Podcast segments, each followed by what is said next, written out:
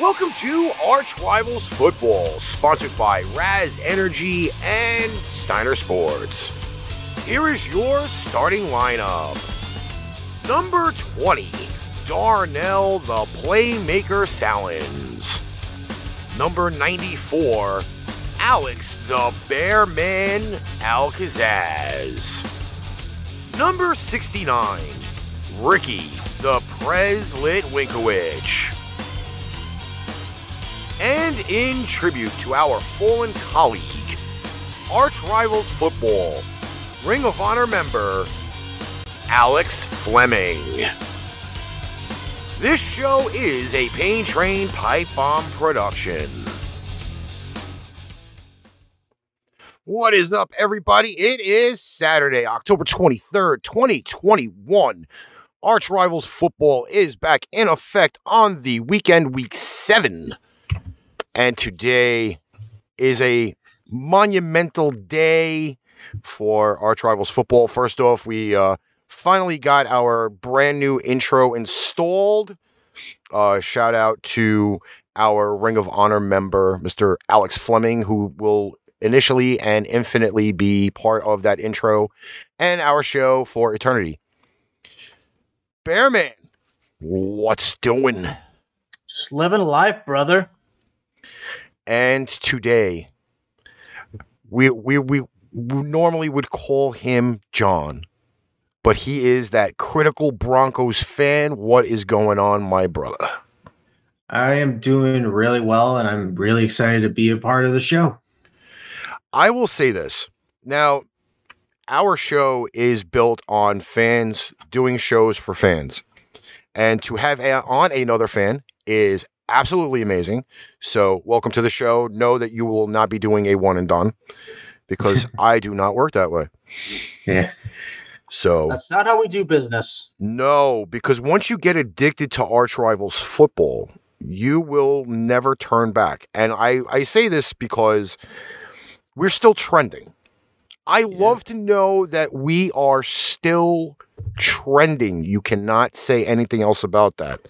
That means we are ruffling a lot of feathers. That's what we can say about that. Let's jump into... yes. Alex, I don't know if you have a drink with you, but, you know. Yep. I do. Okay, good. Well, I always do. He just cheered us, and you didn't raise anything, so you got to get on that. Okay, so there you go. All right.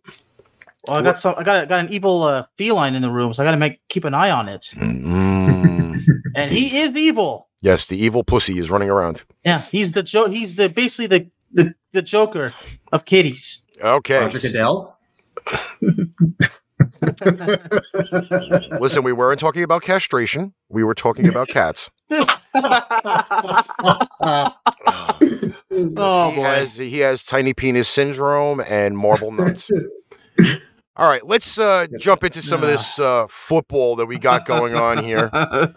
And I'm going to start off with Alex on this because there were proclamations made on Tuesday's show that I got criticized for. Unfairly.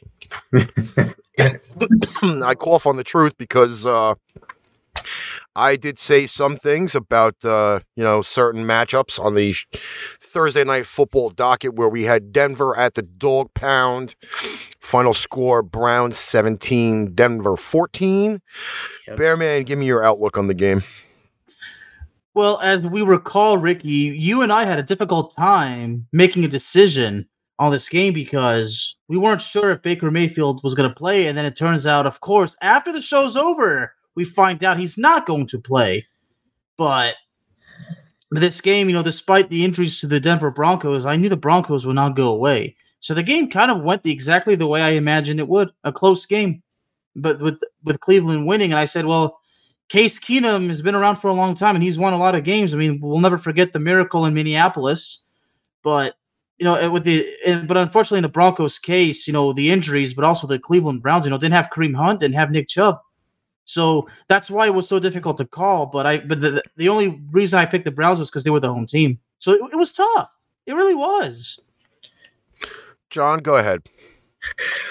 Well, I would say for that game, I don't personally think that was the full story of it. When you can look at this score, you might think it's close, but they really gave up. And I think if you look at the Broncos' faces at the end of the first half, it was dejection, defeated. They already wanted to go home. At the very end of the first half. And those points that Denver put up were garbage time points. And I don't know what is going on with our coaching that they allow these players to just go out there and just feel like we're done. We're quitting the game. And I just find that very aggravating as a fan. And that's my honest take on it. Well, I'm going to start posing a few questions because I think one of the things that I find a little out of place is that there was a very, very, very bold prediction made by a extremely potential Hall of Fame linebacker on Wednesday. Yep. Who said, I'm going to come out and kill people. Mr. Von Miller. That would be, yes, that would be Mr. Von Miller. I'm very familiar with. He's from the Dallas-Fort Worth area. Yep. My question is this. A, are we starting to actually see a decline in Mr. Von Miller? Or is the toll, is the bell tolling for Mr. Von Miller because his production has severely dropped after the first 3 weeks of the season? Well, I would say his production had actually dropped like 2 years ago. And that's with the new coaching staff and injury to his ankle from last year. So you can't just look at the first three games where he had 4 sacks against 3 garbage teams in Giants, Jets, and Jaguars. And once the real competition came along, then you see the decline of Von. I got to ask you, is it safe to say that Von Miller is way past his prime now? Yes. I remember saying in 2019 that we should have traded him off because if you remember the first 3 games of 2019, he didn't get a single sack at all. And, it just tells you that we got to move on forward without him. Hall of Fame or not, we have to move on if he's on a decline. It's a shame too, but you have the glory days, and at one point, the star defensive player. We have to accept the fact that you age, and the toll the sport takes on your body is painful. Like his body is never going to be the same because that's what football does to you. Well, it goes now to this other question because it wasn't just Von Miller that kind of caught my eye on Thursday night. Have we officially said maybe sayonara to Mr. Odell Beckham Jr. because his production is horrible as well? Should have been done last year or as soon as he got on the field, maybe like 2 or 3 games in, that they should have just find a trade partner. Like the connection was not going to be good, especially with a young QB and a superstar wide receiver.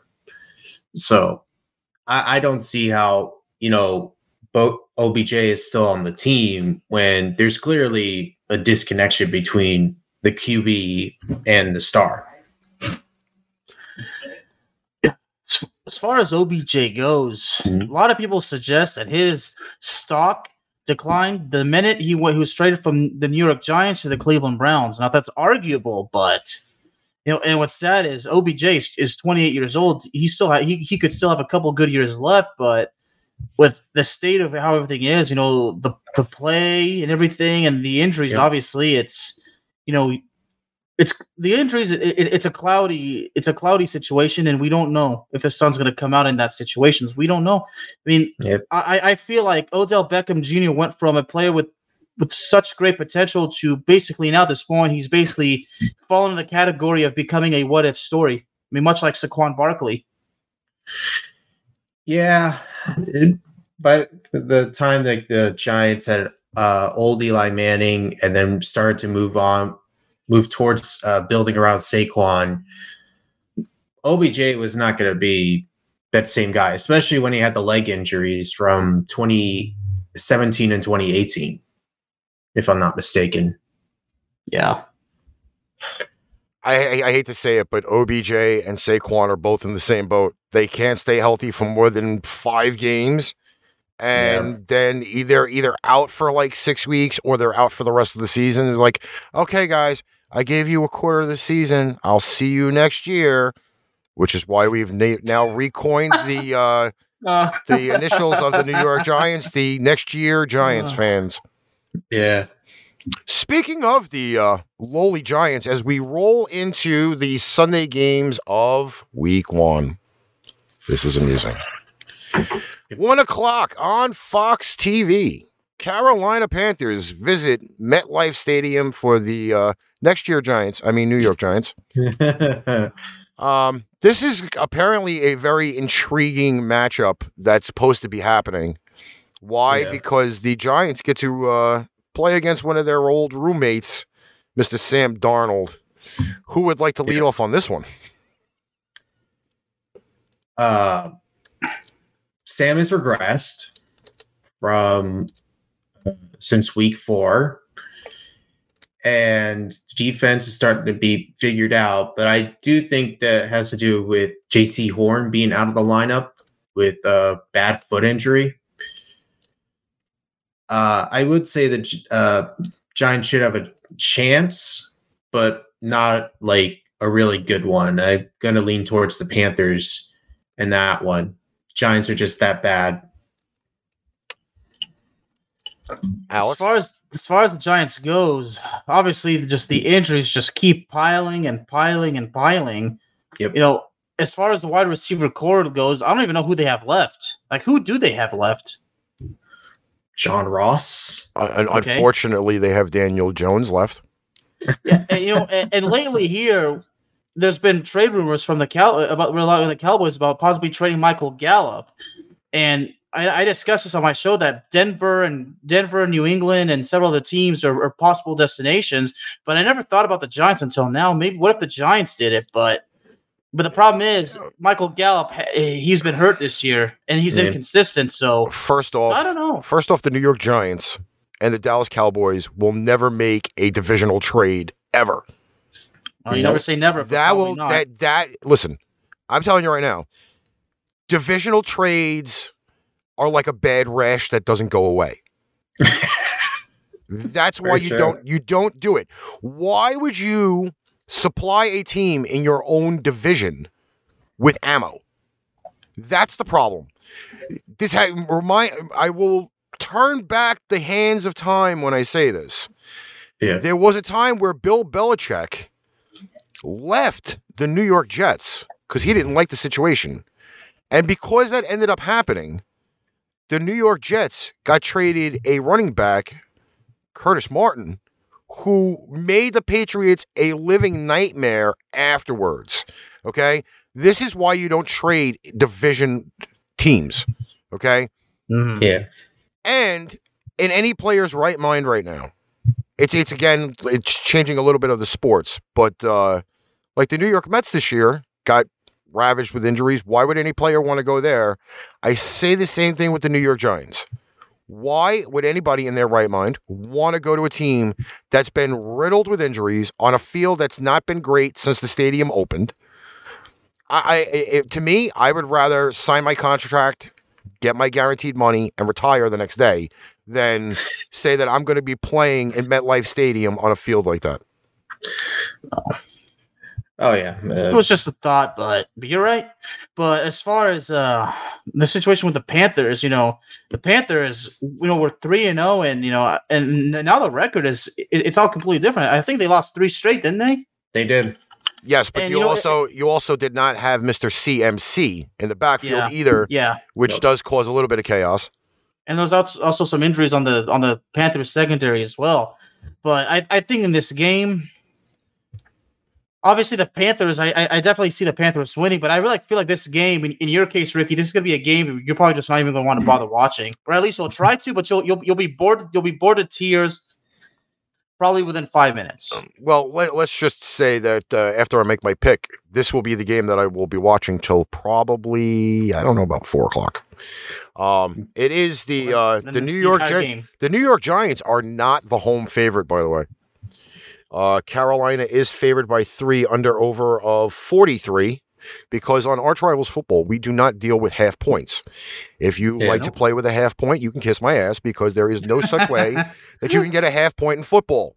I mean, it makes no sense. When you think about it, a half point? What the hell is that? Yeah, I have no idea where Vegas decided that a half point was a great idea. Well, that's so, yeah. So it's consensus -3 Carolina. To those who don't know, the betting means that the Giants are starting off the game 3-0. Yep. I have to every once in a while explain that. Yep. So, give me the points with the Panthers. What do you got, Batman? I got the Panthers.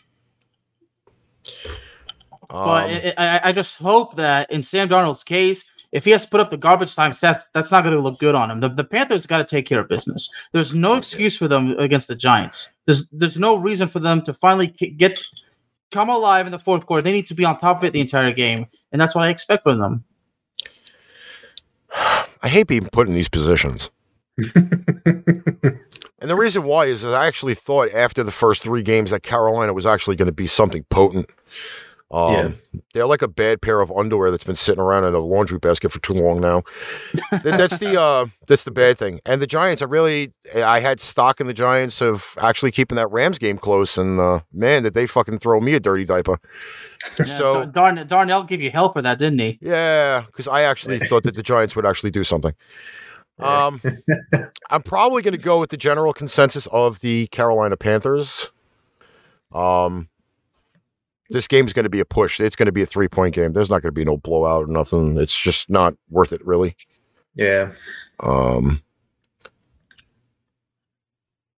I will give you the list. Maestro's in the house. She's going to start doing picks now for the rest of the season and make all of us look miserable. Us or you? Let me just go before we even go on with the rest of the picks. All right, we need to clarify the system. Okay. She either likes the logo of the team, their team colors, or the quarterback's cutest ass. Oh my God. Let me tell you, when I first met her, I thought she was bananas. I was doing the picks every Sunday, and then she'd do them, and she would wax me, okay? This is exactly how she does it. So just know that if you need any real picks, instead of the guys that use the numbers and shit, know the fact that she picks it that way, and she's about 99%. So, some people have their weird ways of picking it, but she picks it with uniform colors, logos, or quarterbacks' asses. Just know this. So, and if you're listening later on, there you go. It's gonna ask me, is it to make us miserable or more particularly you? More me than anything else, because she knows that I do this for a living, and she just makes me look bad half the time. Well, same here. So I think that'll make 2 of us. Oh well. All right. So this is the game I actually will be watching on Sunday, because they're on at the opposite times.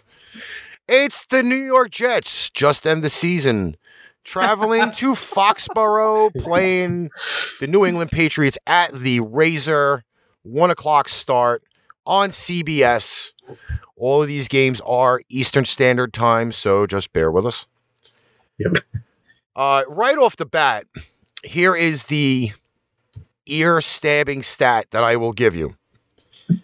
The New England Patriots, regardless of whether it was with Thomas Edward Brady or without, have beaten the New York Jets 19 out of the last 21 meetings. That, my friends, is a very, very astounding number. and they are currently being outscored per game 32-8. Wow. Those are some ear-burning numbers for that team in green and white. Quick question, Ricky. Yes. The last time the Jets beat the Patriots, I think, was in the 2010 divisional playoffs. I believe so. Nope. No. Actually, it wasn't. No, it was the actual game that I went to, Melissa's first football game at MetLife Stadium, where the Jets beat the Patriots by 3 points. Oh, okay. So that, I believe, was 2018 was the last time that they beat them. Okay. Really? Yes. I thought it was 2015 with Ryan Fitzpatrick as the QB. No, I remember because, and here's the again, this is why I'm the fountain of useless knowledge. Yeah. Exiting MetLife Stadium, Jets fans and Patriots fans got into an argument where a guy punched a girl on the runway going downstairs. And it was a huge brawl. It was all over the news. And there's me waving in the background on the news. Did you just see my hand up in the air? I'm going to look it up. Wow. Yes. All right. If you have a link, Ricky, send it to me. I will find you the news link for that. But okay. Yeah, we were at the actual last time the Patriots lost to the Jets. Okay. But this which particular is game, scary. I'm sorry. Go ahead. It's scary, though. Yeah, I remember sure that. Is. But this game, guys, if I may I start? Go ahead. Yeah. Well, number one, the New England Patriots, they're not mad right now. As quite honestly, if I'm going to be more specific to tell you the truth, the whole truth, and nothing but the truth, the Patriots are fucking pissed off because they just lost to the Cowboys in a game full of drama regarding the penalties. And Ricky, we spoke about this. Yes. But you know the particular play with CeeDee Lamb, so that pissed off the Patriots even more. Now the Patriots, they're not going to go from losing to the Cowboys. They're not going to say, "Oh, we are not losing to the Jets, not on our home turf." So. And Mac Jones actually looked good, but then again, he played against a Cowboys secondary, which is passing defense, which is second worst in the league. But the Patriots have this confidence. They're building this mentality. Mm-hmm. So Mac Jones is slowly but surely beginning to go in the caliber of NFL football. So that the Patriots are beginning to grow again, But I expect Mac Jones to have a great game. But I think it's going to be a Patriots all over. The Jets probably will never have a chance. Yeah, there's no way that the Patriots lose to the Jets, especially when they lost to an overtime loss to the Cowboys. And I think they want to prove that they're still good when, if you remember 2 weeks ago, they played against the Texans where Davis Mills had a 140-plus passer rating. So I'm expecting the Patriots to destroy the Jets. I will say the Jets could put up a little more points from the first game, but it's not going to be enough to win. Well, let's keep in mind the Patriots' defense has been banged up, and they only lost to the Buccaneers with that missed field goal. So the Patriots' 2-4 record, it's not what it seems to be. Easily, they could be well over 500 at this point. Let's not. Yeah. There's no sugarcoating any of that. Okay. No. However, this is now. Game number 5, I believe, that the Patriots are playing at home, still do not have a home win. They are winless at home. And again, my point, they're pissed off. And they're pissed off. Listen, you know what? It's not the fact that they're going to be pissed off, okay? The offensive line is trash, okay? Yep. Swiss cheese could block better than the Patriots' offensive line at this point. And that's a lot. That's some holy cheese. And secondly, Patriots fans need to understand that there is going to be a ton of growing pains throughout this entire season, okay? Yes, Mac Jones at some points, okay, is looking very, very good. I'm not going to lie. However, again, you want to go back to that Dallas game where he inadvertently threw a ball a little too high. He gets thrown for a pick six. But he comes back 2 plays later to shake it off and throw a 75-yard bomb. So it's not the fact that you can rattle Mac Jones. You can't. The thing is he going to get the protection that he needs against the New York Jets? Because now it's not that they don't have C.J. Mosley running around in the Jets' middle tier of defense. Okay? Yeah. that they get a piece from Pittsburgh for secondary. That's a lot of help. Obviously the Gilmore trade obviously is still perplexing because everybody thought it would work out without Gilmore there. So the secondary is still a little bit an array. Yeah. And again, I think the one thing that the Patriots are going to have to lean on in this game is the run game. But again, injuries, you got Harris with bruised ribs. You know, it's like it's one thing after another. So as much as everybody wants to say that they're going to favor the Pats by 7, again, I can kind of say that's been kind of questionable with some of their point spreads. And they're saying both teams are actually going to score 43 points. That's interesting. The Jets are coming off a bye week. That is one of the main things, and that's one of the things that does scare me when you go into having that extra week of practice against a team like Bill Belichick. And Belichick does have good numbers against rookie quarterbacks, which is I think he's only got like 5 losses against rookie quarterbacks. So you know that's a very big number in itself. Yep. God, again, I get put in this fucking position. I'm going to go Pats. Yeah, plus 7. I think I'm going to go under. 21-17, probably somewhere around there. Wow. Yeah. I like the fact that both quarterbacks are kind of got a potential going, but if the Jets can't get going on the first drive in of the game, they're screwed. All righty. Here's where we have some fun. Yes. Because this is a team that I love to hate.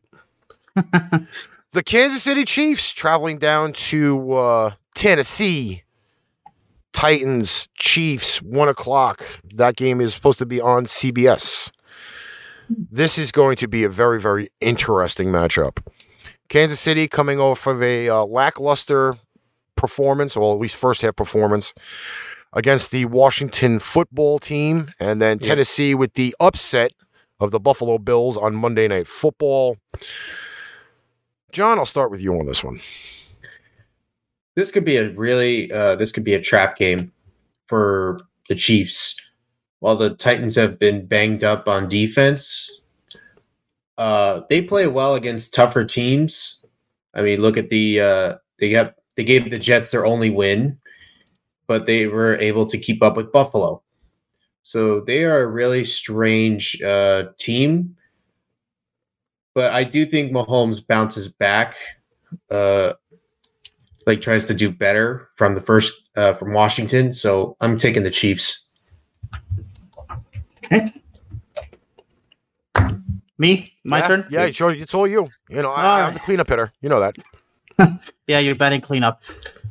Well, we can't ignore the fact. We can't say that the Tennessee Titans, you know, they beat the Bills, and that's good. And you know, there was that debate, should they have gone for it or should they have kicked the field goal? But that doesn't really matter anymore. Yeah. But you know, the Titans played great the entire game. You know, that interception that Josh Allen threw, you know, and the resiliency, and of course King Henry. Yep. So the Titans, I mean, even though the record is 4-2, and they've had some problems, but now they're going against the Chiefs, and the Chiefs, you know, have had some problems, but you know, the Chiefs going off a win against Washington, I really believe that Tennessee is going to put up a good fight, but I really believe that Kansas City is going to do what I like to call, they're going to escape with the win. That means that they're going to last second game winning field goal, and they're going to run away with it. But I would not be surprised. But I'm picking the Chiefs, but I would not be surprised if the Titans pulled it off. Because I feel like it's just one of those games because Tennessee has to build off the win against Buffalo. Well, Vegas has the Kansas City Chiefs favored by 5.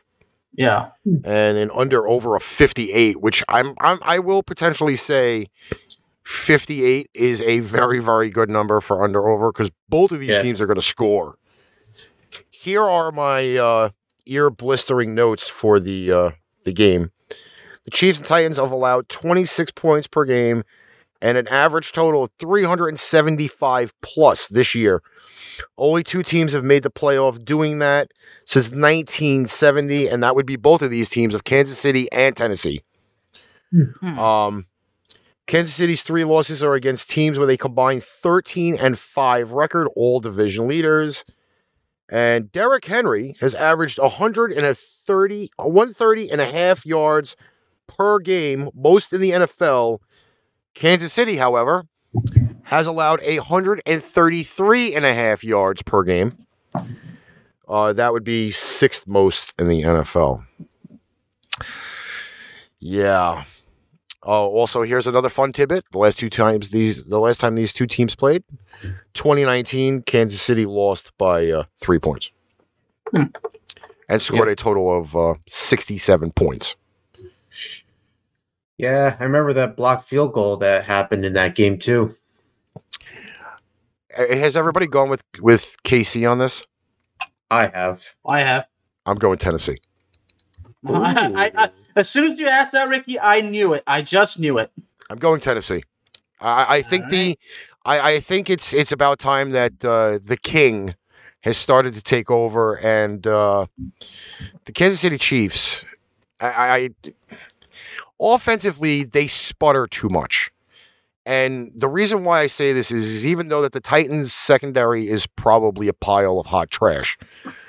They are going to do the blueprint that everybody else has been doing all year long. It's cover two on the cheetah. As long as you cannot get the ball to the cheetah and he can't catch all that short intermediate shit, he's screwed. And that's what a lot of teams have been keying on. Yes, Josh Gordon's there. Whoop-de-doo. This is fifth team and God knows how many years of suspensions and shit. I don't think he even had an impact in the game on Sunday against Washington, and I honestly don't think that's going to happen either. So I'm going to lean on what I think is probably going to be the best bet is the Titans run game, and that's going to probably be the more effective thing. Probably. All right. This is a game we're going to spend 5 seconds on, legitimately. Yep. Washington Redskins. Green Bay Packers, 1 o'clock on Fox Sports. This game here, my friends, you can just randomly go off because we all know that the Washington football team does not have a chance. No, they do not. No. Should I go first? Go ahead. Yeah. Unfortunately, Tyler Heinicke is going to be in that position where he's David. He's fighting 10 Goliaths at one, and he's got one stick in one hand and a stone in the other. Washington's defense might force maybe a turnover or two, and definitely they'll sack Aaron Rodgers, but this defense has been getting overwhelmed with total yards. So, and I said that at the beginning of the season, that's been happening more this season. So my prediction is coming true, but the Packers, are on a winning streak, and they're not going to lose at home to Washington. Like I said, 5 seconds, just give me the Packers. What? I mean, I can go to detail, but I just made my point clearly, and I got straight to the point, so I'm gonna leave it at that. Yeah, Aaron Rodgers. Anyone gonna have Taylor Heinicke over Aaron Rodgers? No. So, Green Bay over touchdown. Well, Vegas has them as a 8-point favorite. That's a scary thing. You're spotting the Washington Redskins, who haven't battled out of a wet paper bag all year. You're giving them 8 points, and the under-over is consensus of 48. Oh, I am going under and giving Washington the points. Just that Green Bay's defense is somewhat inconsistent. My issue with this is, and I'm thinking that at some point, that Washington defense has got to wake the hell up. Yeah. They really got to wake up. This is talented. They're extremely talented. How many first-round picks do they have in their front seven? 5? At least, yeah. Okay. Yeah. They should be playing well above what they are playing right now. And at some point, they're going to have one of those games where they're going to step up and they're going to do what they have to do. Also, remember now that Whitley Mercilus is now a member of the Green Bay Packers. That just made their defense a crap load better. Yep. And I called that, by the way, again. I'm saying it out loud. Once again, called that. He did. As soon as the news broke, I said it. He was going. I'm going to take Green Bay. I don't know if I want to believe in the 8 points, though. I'm not buying the 8 points. It's one of those weird ones. It is. Well, gentlemen, quick question. Aside from McLaurin and J.D. McKissic, who does Tyler Heinicke have to rely on? Ronald Seals Jones. Okay. He has been coming out of the ashes since the Logan injury and has been performing. He has at least three red zone catches in the last 2 weeks. He actually has put the ball in the end zone the last few weeks. I think maybe it's just the fact that giving Heinicke an extra weapon or two may be the really good thing, because you really can't rely on a run game when you're down 10 points or more. Yeah, you can't.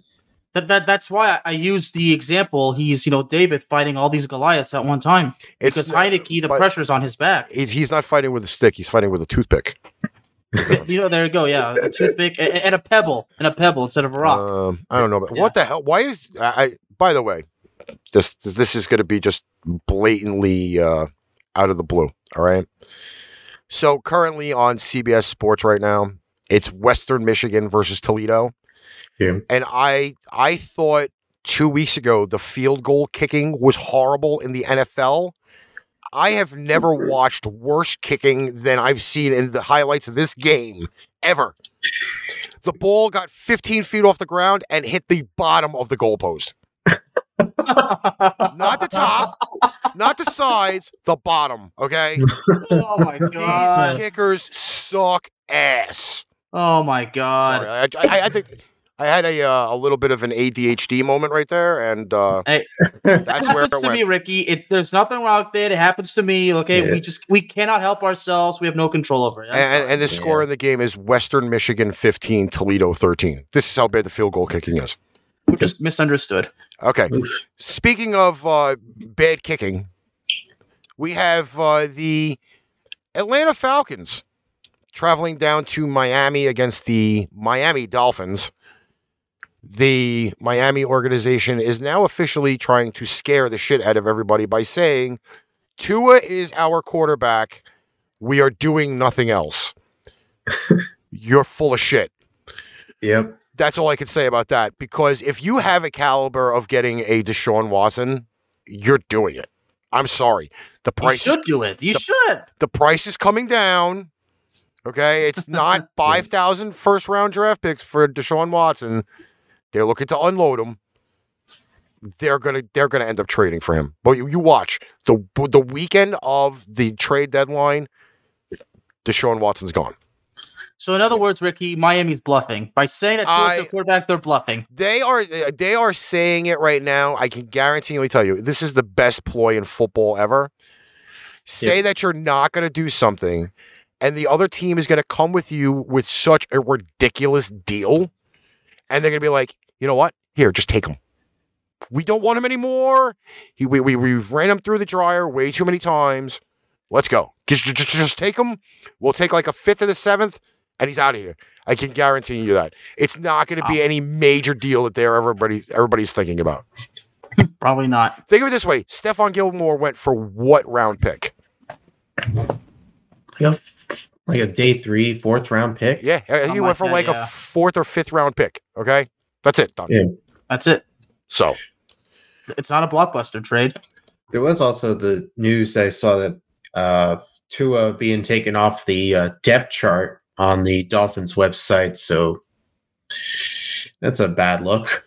Well, that's a sign right there. So, So I'm predicting, I guess within this next week, I would say probably by Monday or Tuesday, Deshaun Watson may be in Miami. I'm not. Is Miami on a bye? They already had their bye week, right? No, they didn't. Okay. Well, they just came back from London. Okay, I'm not sure when their bye week is, but I expect. The trade deadline's less than 2 weeks away. It's November 2nd, I believe. The deadline? 7th, I think it is. 7th? Yeah. I thought it was the 2nd. Okay, but yeah, I mean, it's I'm not gonna buy it. When they say that Tua was their quarterback, it's just a bluff. But with this game, I imagine if Tua is starting, I mean, we don't even know if he's gonna make it the entire game because Tua is very injury prone.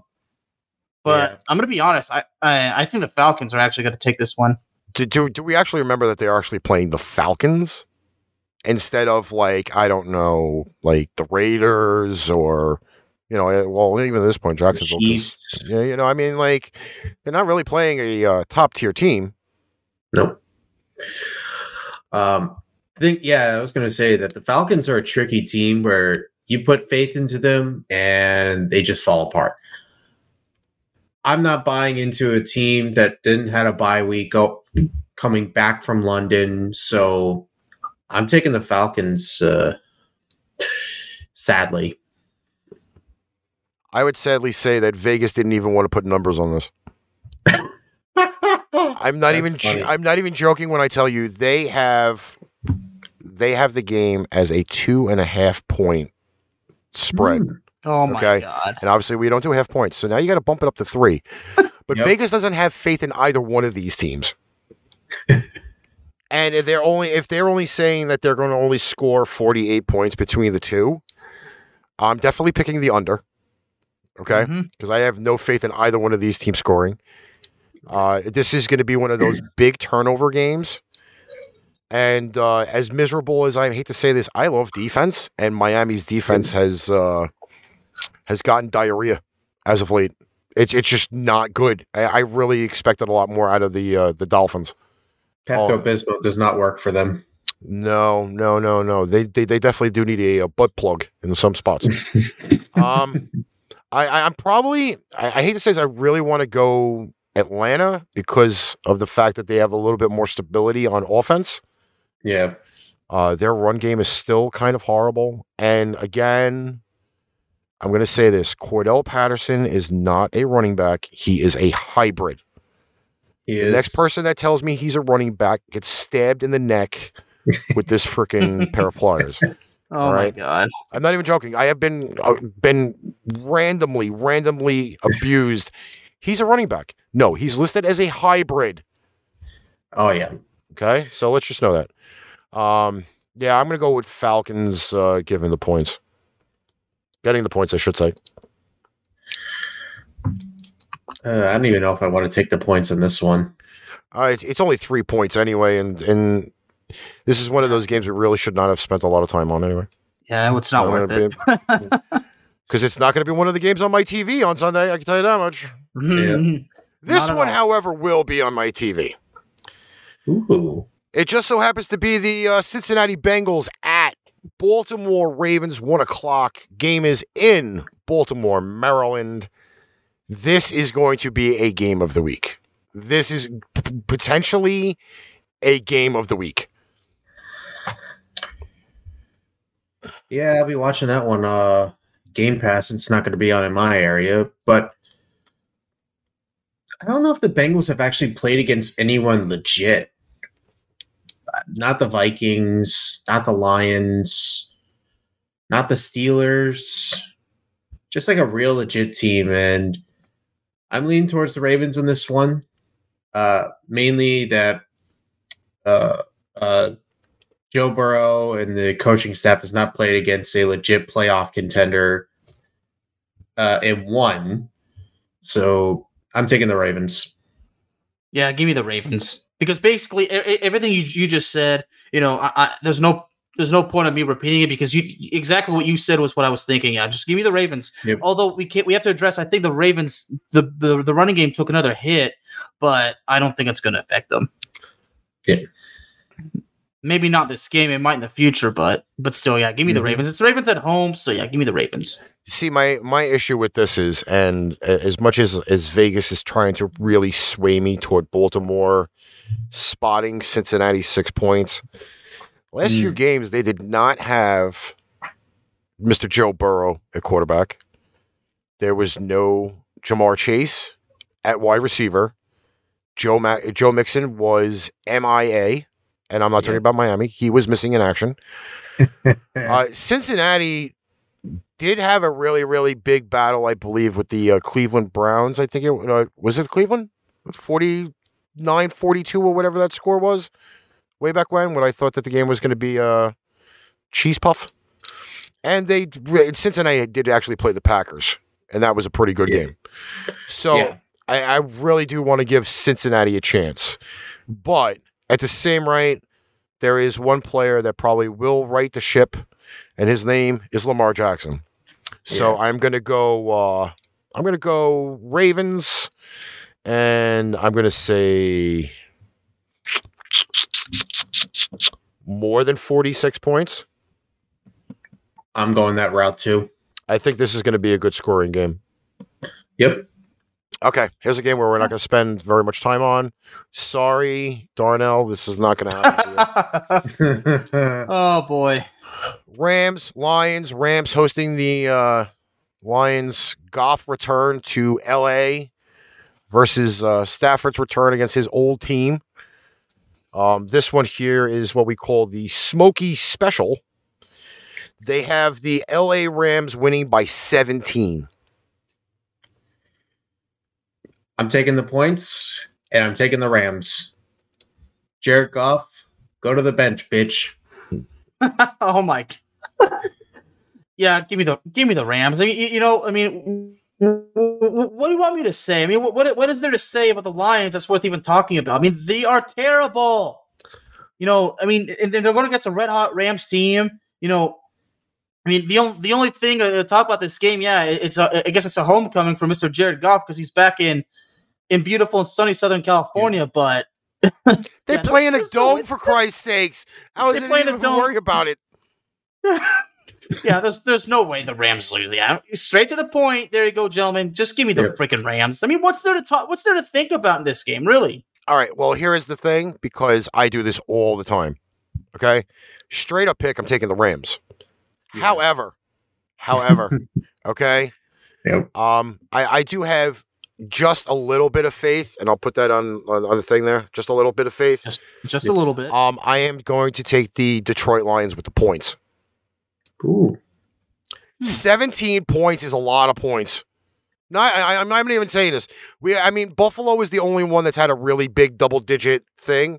They did smoke the Washington Redskins because, the Redskins were crap. But you know what? On money lines, you got to go with a 3-score advantage. Yeah, I think you probably got to go with that. Mm-hmm. Here's where we have some fun. 4:05 Philly Raiders. Raiders hosting the Philadelphia Eagles. This, my friends, is probably going to be another doozy of a game. Ooh, this one's actually really interesting to see whether or not the Eagles are legit or they're pretenders. I've said before the season began that Philadelphia is my tank team. And while I don't like the Raiders, they are playing in their stadium. Derek Carr is a better quarterback from what Philly has. So I'm taking the Raiders to win, unfortunately.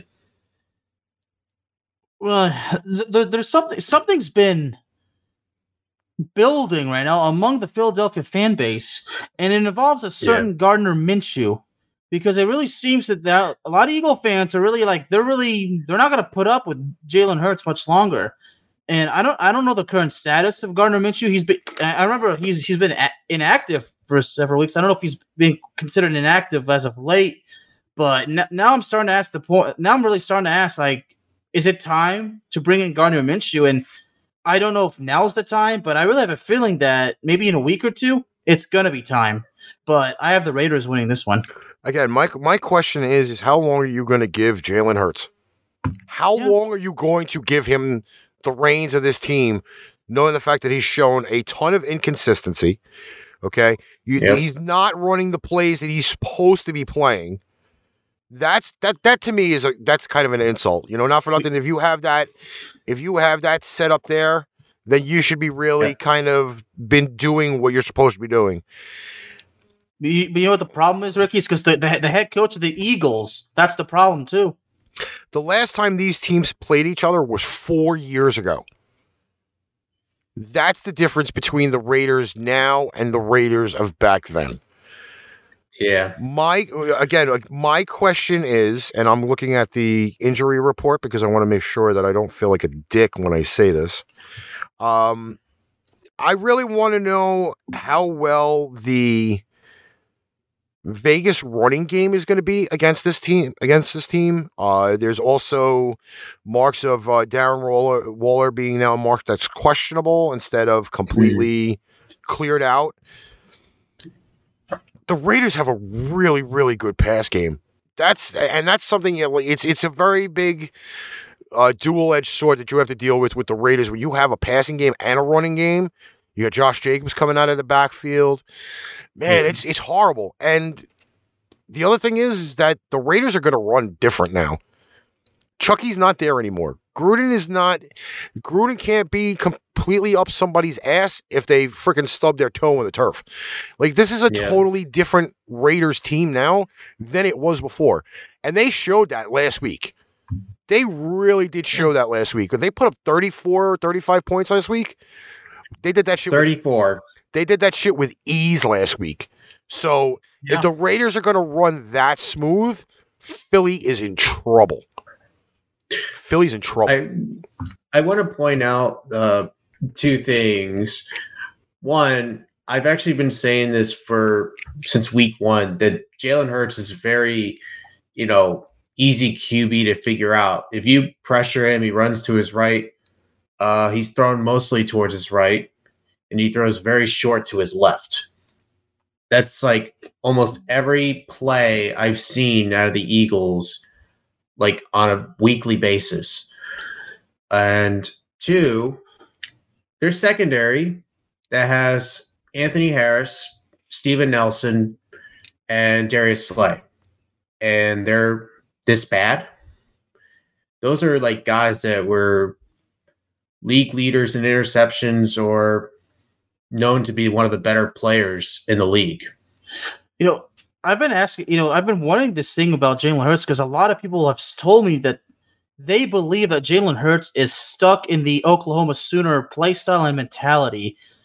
I'm not too sure. I mean, he might be. As I said, he might be, but it's merely a thought. I mean, in my case, it's very. I mean, you can definitely tell the difference. The play style in Oklahoma is different than in Philadelphia because the Oklahoma one is successful, but Philadelphia not so much. So I think that it's more like he's stuck in between. Like he's basically stuck in a spot. Like you move on from the OU to Philadelphia, like he's stuck in the middle. Like he's just stuck.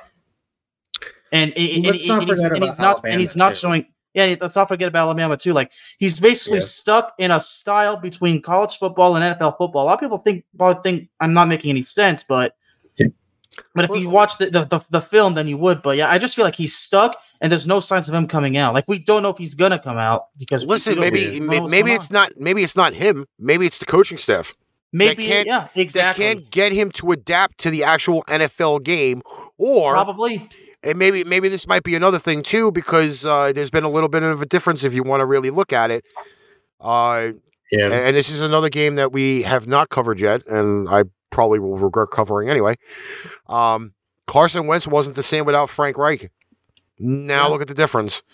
Maybe they just don't have a coach that can match up to fix maybe Hurts' mechanics. Or, here's another thing, because Cam Newton couldn't do it either, maybe he can't learn the playbook. Maybe it's not simple enough for him. See, and what you just said before the playbook about the coaching staff, you basically were kind of justifying my point. Like he's stuck.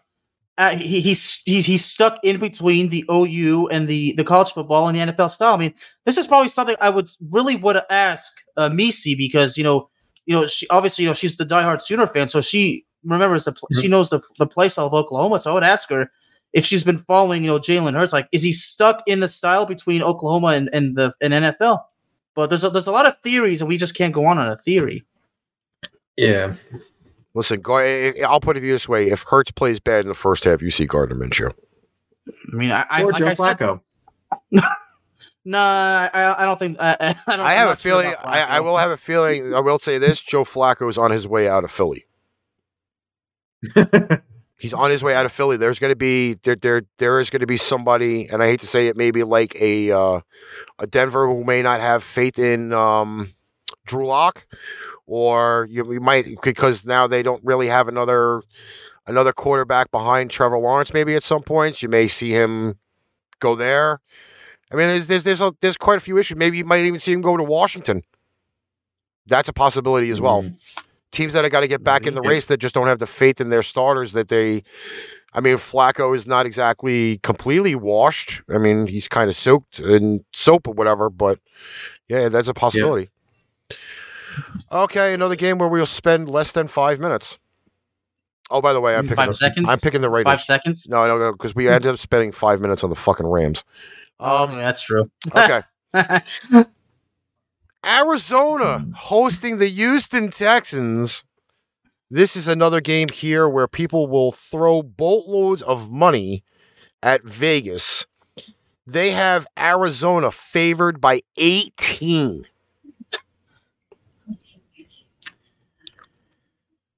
That's a tough one because who knows if Tyrod Taylor's going to be out on the field. But the Arizona Cardinals proved to play not just great offense, but they're playing very solid defense. So I'm taking the Cardinals. If Davis Mills is out there, I'm taking the points. If Tyrod Taylor is playing, then I'm giving the points to Texans. I got to go with the Cardinals. You know, even if Tyrod Taylor plays, there might be some better statistical numbers, but overall, because the Cardinals are so well balanced on the offensive side of the ball and the defensive side of the ball, they're very good. So, you know, just give me the Cardinals. And, you know, and I expect Kyler Murray to have a great day on the ground, both on the ground and on the passing game. Yeah, Cardinals have got this. I'm just double-checking this Tyrod Taylor thing. Okay, so he's not listed on the injury report, so he still may be on the IR. It does say here that there's Danny Amendola's playing, Brandon Cooks is playing. I mean, offensively, they may look okay. It's just the one thing that I've been finding with the Cardinals this year is they kind of play down to their opponent. They're not at full force apparently because they had trouble with Jacksonville. A few weeks ago, they had trouble. Last week, I don't think that their injuries cleared up. Let me see here, just the one major thing. I mean, they're not as coach being out. I'll be honest to tell you that I didn't think that was going to make a difference. I really didn't Kingsbury being out was not going to make a difference, and I stated that because when you got somebody, and when you got somebody like Kyler Murray, who is that gunslinger type quarterback, like he'll scramble. But then he'll also throw the ball all over the yard. That's a guy that you give him the play and he's just going to do what he needs to do. 18 points, though? Oof. That's freaky.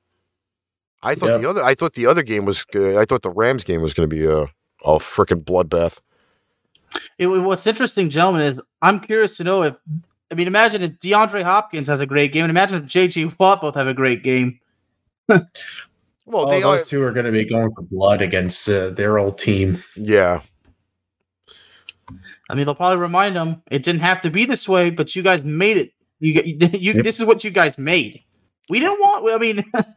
I'm still dumbfounded from that trade of DeAndre Hopkins. I'm still dumbfounded. I mean, that's probably going to be one of the worst trades in NFL history. It's got to be the worst trade in Texans history. I'm just going to say this. Oh, Arizona wins, but they don't cover. Ooh. Oh, boy. 8, again, 3 scores. 3 scores down. You're starting the game. NFL.com has the Arizona Cardinals winning 33-17, which is 16 points, and that doesn't cover. So that's the way I'm looking at that. Yeah, interesting. I have like a 45-17 for the Cardinals, but... Like I said, that's what I'm kind of feeling. Yeah. I was thinking more like 34-10, something like that. 34-10, 37-10. Yeah. No, I think that 38-10. Texas is going to score more than 10 points because I get shit on when I said, Carolina's only going to score like 10 points, and then they scored 30 on me, pricks. I think I'm still on that DTA. Don't trust any team.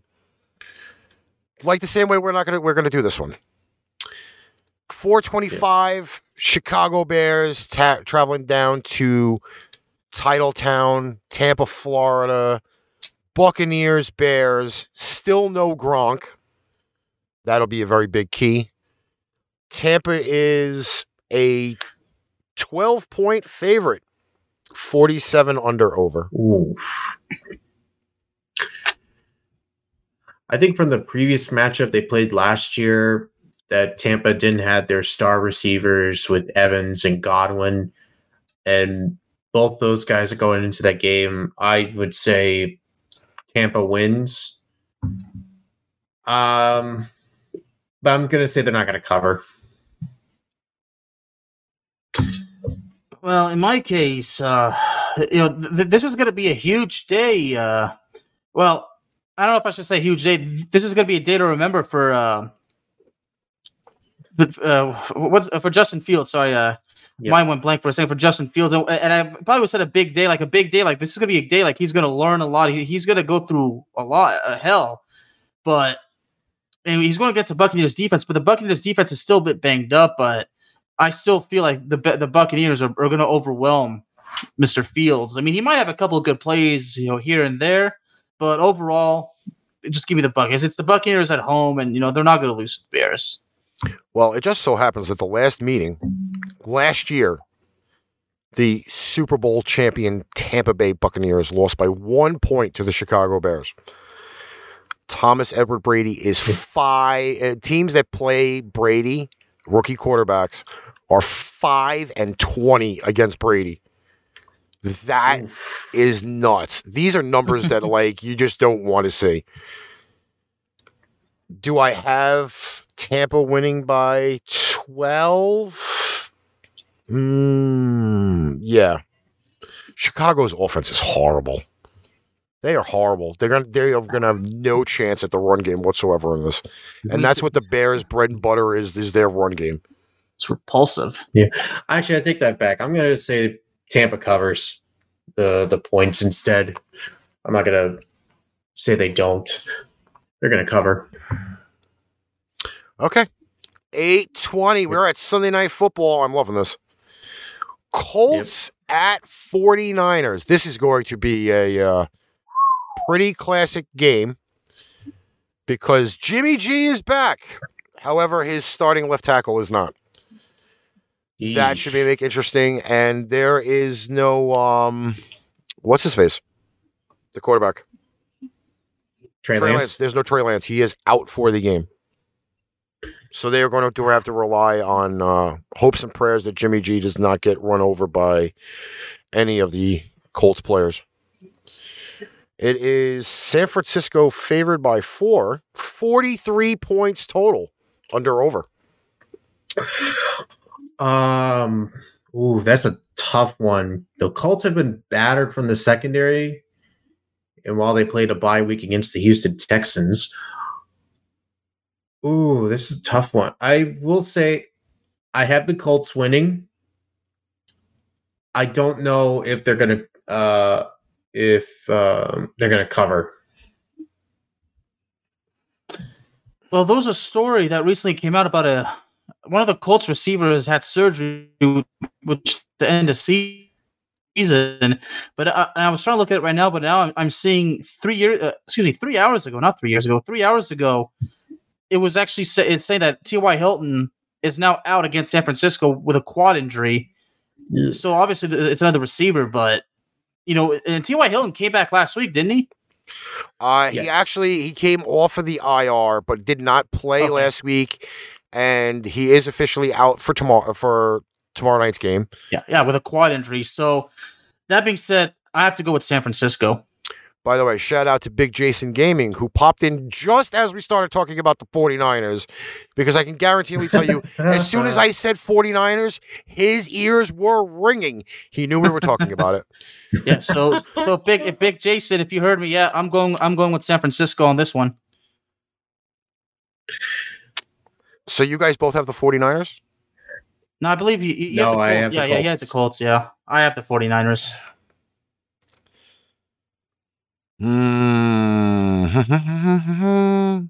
I mean, sorry, Jay. I mean, as much as I want to take the red and gold, I am not going to do this. I'm not putting myself in that spot. I like the fact that the Colts are starting to play a lot better. Granted, their kicker went on the IR this week. There is no T.Y., but I do like the fact now that Carson Wentz is starting to get in a rhythm. Yeah, no T.Y., but you still got Zach Pascal there. The receivers are going. Taylor is running the ball. Well, yeah. Taylor's got over 100 yards rushing the entire season, every game. That, my friends, is a very, very big chemistry thing. When you got two guys that could run the ball, insane. Yeah, the Colts are on the verge of trading Marlon Mack because he's not just seen the field at all. They've just pretty much left him on the bench. But I hate to say it, but the Colts are starting to start to take off. And I said this again earlier in the season. It takes a few weeks for teams to gel, and even though Carson Wentz is the only player ever in NFL history to sprain both ankles on the same play, I think he's actually starting to get what he had in Philly because Frank Reich is there. Like, he just needed some time. So NFL has the Colts winning by 1 point on Sunday Night Football. The numbers is, again, San Fran favored by 4. And an under over 43, I'm going to take San Fran with the points, Colts winning outright, and over the 43. So I'm on the island. Because I picked San Francisco. Bernard, what's up? Same. Okay. This is the game where we could all just pull up a pillow, a coffee, an alcoholic drink, and a porn. And watch, the probably one of the worst Monday Night Football games ever. That would be the New Orleans Saints traveling to the 12th man in Seattle against the Seattle Seahawks. So we have Jekyll and Hyde Winston versus Geno reconstructed jaw. Where would you go with this? Obviously, the Saints for the win. I do say the only factor the Hawks have is just the fans in the stands just cheering. That's basically what Seattle only has left. So I'm taking Saints, and I'm also going to take the points. I have to go with the Saints as well. Geno Smith could be resilient. He could definitely put up some respectable numbers and somewhat keep the Seahawks in it, but at the end things just go bad. So I don't see the Seahawks being able to survive this game. New Orleans was on the bye last week. Yes. Okay. I have no faith in Geno Smith. I do, however, have faith in the Seattle run game. I think that's going to be the difference. If New Orleans comes off strong off the bye week, potentially they should be able to stop the Seahawks running game. However, I don't know if I can really give up on the Seattle receiving corps. Yeah, those guys are pretty tough. You know, DK Metcalf, Tyler Lockett. This is rough for me at this point. I'm going to go Saints. They have the Saints here favored by only 5 points. 42.5. We round the 43. I'm going to go Saints across the board. Yeah, that's where I'm going. Saints across the board. I would love it to be one of those big rainy messes. I will say this, though. If it rains in Seattle, that should be a fun game. I agree. That should be really fun. Oh, oof. Probably slip and slide. Well, there is also news now that Russell Wilson is eligible to come off of the IR week 10. So they've got reconstructed jaw for another 4 weeks. I love that shit. Geno Smith's reconstructed broken jaw. Broken by his teammate. It's a beautiful thing. All righty.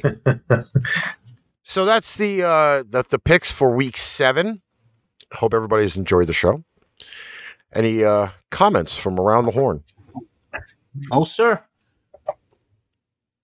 You I will say is I really appreciate coming along. John, you are again more than welcome to come on anytime you like. Shout out to Stephen Waldman, who has been doing some research for us, although Stephen's at work, and normally he would be on to do everything. Big Jason Gaming, thanks for coming on. I saw he was cooking earlier, so now I have to go back and watch the cooking video and make sure that I learn the pregame snacks for tomorrow. And that's pretty much it for the show. Probably better than watching the kicking game. Well, now apparently it is the MASH unit in this game. The game was 15-13 when I just last looked at it. And they had 3 players from, I believe it was Western Michigan, laid out on the turf. At the same time, by the way. Not just one guy. It's like 3 guys in an area. So, yeah, that's the MASH units. The MASH, well, the theme is playing in my head. Kind of like the New York Giants, who have a match going on. But that's besides the point. Okay. ArchRivals will be back on Tuesday night, 8 p.m. Eastern Standard Time, on Facebook, YouTube, Twitch, and Twitter. If you have not followed, shared, subscribed, sent us money, etc., start doing that because we are trending everywhere now. I got 5 notifications about it while we were on the air. And... merchandise, paintrainpipebomb.threadless.com. There's Arch Rivals merch. There is Pipe Bomb merch. There is Pipe Bomb Radio, NYC merch. All brand new stuff. Go check it out. And we have sales too. Free shipping. You know it. So till Tuesday. Catch you guys later. Hey, did you like that show? Like, share, follow, subscribe. Share out our shows to all of your social media. Need merchandise? Check out paintrainpipebomb.threadless.com for quality merchandise at great prices. Tune in next time for another edition of Arch Rivals Football, and we'll catch you on the flip side.